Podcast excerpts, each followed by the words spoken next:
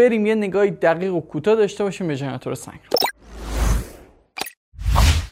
سلام من محمد سیاتیری هستم و در خدمتتونم با یه ویدیو در مورد ژنراتور سنکرون. خب یه مرور کلی داشته باشیم به چیزایی که قبلا گفتیم. گفتیم که ژنراتور سنکرون یا موتور سنکرون دو تا تحریک داره.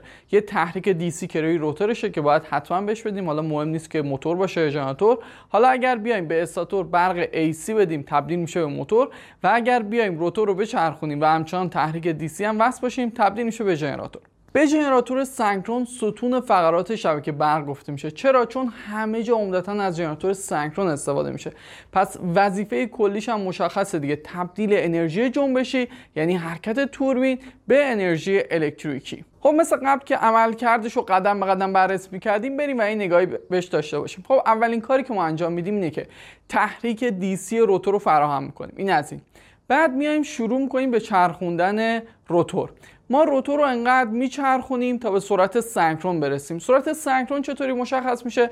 از رابطه معروف F برابر است با NP 120 خب F اگه ما بخوایم فرکانس خروجی این ژنراتور اون 50 هرتز باشه باید تعداد قطب از قبل مشخص کنید. خب من براش دو قطب در نظر میگم. پس با توجه به این فرمول باید سرعت ما یا سرعت سنکرونمون 3000 دور در دقیقه باشه.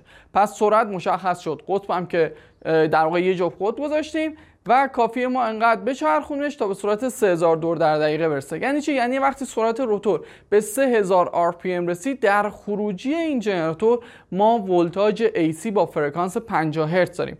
احتمالا براتون یه سوال پیش میاد که اگه ما سرعتمون رو بیشتر از سرعت سنکرون کنیم چه اتفاقی میفته؟ خب مشخصه فرکانس تولیدی برقتون افزایش پیدا می‌کنه. خب سوال بعدی تا کجا من می‌تونم سرعتشو افزایش بدم؟ تا چند هزار RPM این محدودیت صرفا به بحث آیقی مربوطه.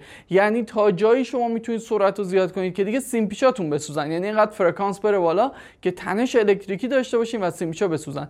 معمولا داخل مقالات گفته میشه تا 200 یا 300 برابر حالت نامی ژنراتور سنکرون ما می‌تونیم بهش توان وارد کنیم. ولی خب واقعا این کار رو انجام نمیدن.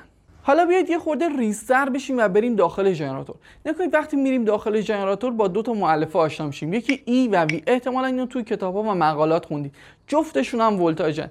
سوال اگر اینا ولتاژن پس چرا متفاوتن؟ فرمولشون متفاوتن. اول بیایم یه نگاهی به E کنیم. این ولتاژ تولید شده داخل ژنراتور است. این رابطهش اینه. رادیکال 2 پی N فی F. خب نگا کنید رادیکال دو پی که عدد ثابت کاری باش نداریم می‌رسیم به N N تعداد دور سیمپیچه یعنی هر چقدر تعداد دور سیمپیچه شما بیشتر باشه توی استاتور ولتاژ تولیدی تو هم بیشتره. بعدش می‌رسیم به فی که شار مغناطیسی. شار مغناطیسی داره کجا به وجود میاد؟ به خاطر اون جریان DC که میاد توی روتور و اون داره میدان مغناطیسی رو می‌سازه دیگه. پس اگر ما جریان تحریکمون یا همون جریان DC رو افزایش بدیم داریم به صورت غیر مستقیم حالا یه خورده غیر خطیه داریم فیمون هم افزایش میدیم.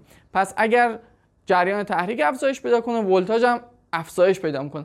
در نهایت می‌رسیم به F. F هم که فرکانس وابسته به سرعت چرخش روتوره. یعنی هرچقدر از سرعت روتور رو شما بیشتر کنید ولتاژ تولیدی داخل ژنراتورتون افزایش می‌دید. اما این ولتاژ این E چه تفاوتی با V داره؟ وی ولتاژ اندازه گیری شده در پایانه های خروجی ژنراتوره. چرا این دوتا متفاوتن؟ نیا کنید اگر ما فرض کنیم واقعا هیچ تلفاتی نداشته باشیم و ژنراتور ما بیبار باشه یعنی از خروجیش هیچ استفاده نکنیم معمولا ای با وی برابره. ولی در حالت عادی چون خود سیمبیچ های استاتور خود القایی دارن یعنی روی خودشون هم ولتاژ القا می‌کنن خودشون هم مقاومت دارن و در نهایت عکس عمل آرمیچر هم هست که این عکس عمل آرمیچر باعث میشه خلاف اون چیزی که ما می‌خوایم اتفاق بیفته. یعنی یه خورده افت ولتاژ داریم به خاطر اونم. و در نهایت حالا به قطب برجسته یا صاف بودن هم مرتبطه. اگر قطب اون برجسته باشه به خاطر اینکه در راستای محور Q و D و Q و D شار مغناطیسی اون توزیعش یکسان نیست یه خورده اونجا هم افت به وجود میاد.